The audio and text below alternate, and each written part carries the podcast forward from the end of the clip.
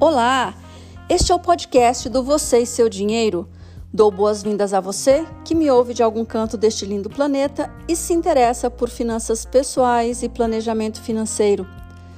Sou Mandina Morbeck, jornalista por formação e especialista em planejamento financeiro e finanças comportamentais e adoro falar sobre temas relacionados a esse maravilhoso universo das finanças.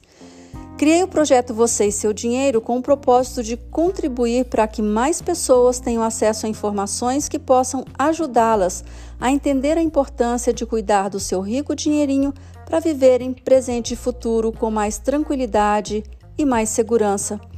Esse projeto inclui o site vocêseudinheiro.com.br, o perfil no Instagram Você e Seu Dinheiro, o curso sobre finanças pessoais e planejamento financeiro e este podcast.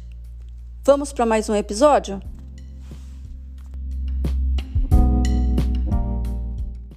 Por que será que ganhos extras não necessariamente resolvem problemas financeiros? Estou gravando em outubro de 2021 e em menos de dois meses, milhões de trabalhadores que têm direito receberão o 13º salário. Mas será que isso fará alguma diferença na vida da maioria? Será que isso aliviará de forma significativa o peso do endividamento que muitos têm?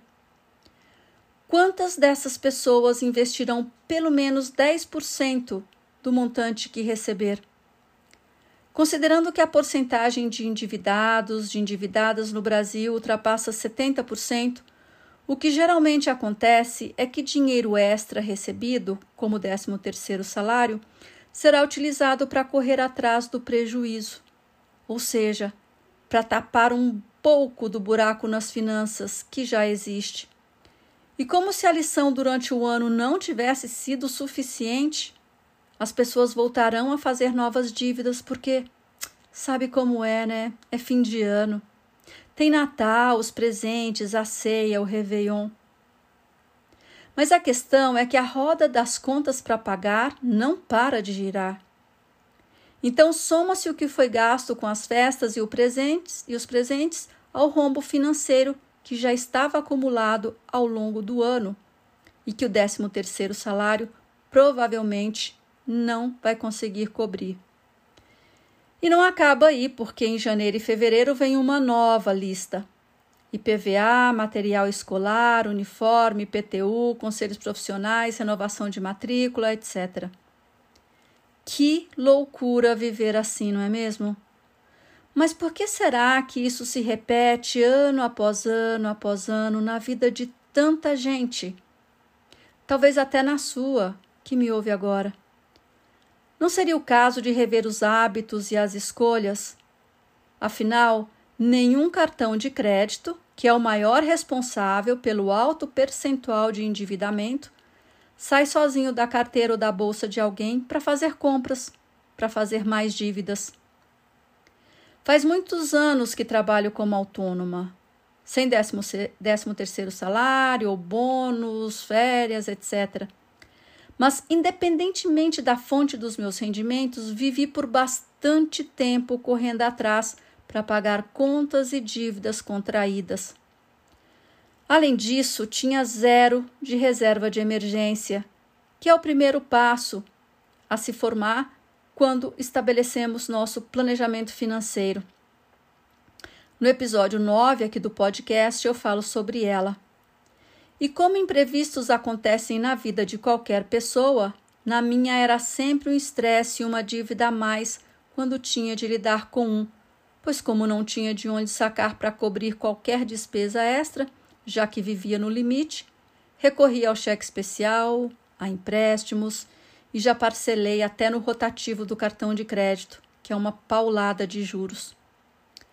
Felizmente, aprendi que essa não é uma maneira saudável de viver, e ao longo do meu aprendizado no mundo das finanças pessoais e do planejamento financeiro, fui mudando minha realidade e vi quão benéfico é viver sem dívidas e o quanto traz tranquilidade. Por isso, convido você a refletir sobre suas escolhas, para que não fique sonhando com ganhos extras que, sem controle, sem comprometimento, representarão bem pouco para sua tranquilidade em relação às suas finanças.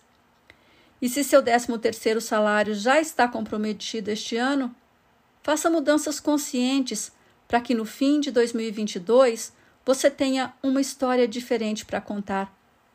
E minha caminhada continua, pois, embora eu já tenha galgado alguns degraus na construção do meu patrimônio, minha independência financeira ainda é um projeto em desenvolvimento.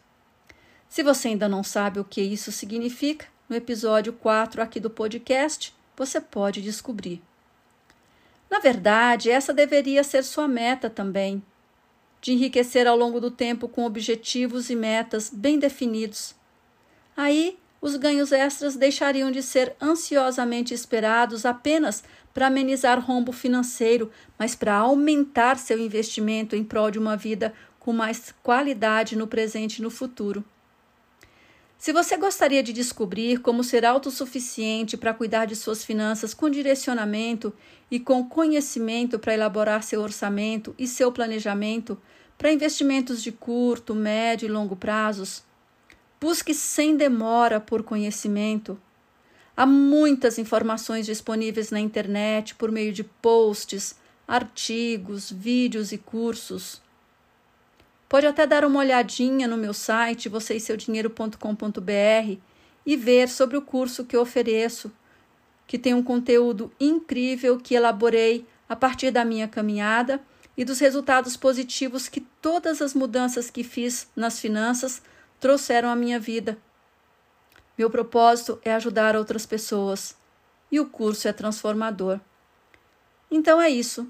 Espero que você esteja animado, animada para repensar suas atitudes em relação ao seu suado dinheirinho e encaminhe o que for necessário para escrever uma história diferente, enxergando com clareza o quanto as pequenas e grandes escolhas do dia a dia impactam o orçamento. Pratique a inteligência financeira o tempo todo.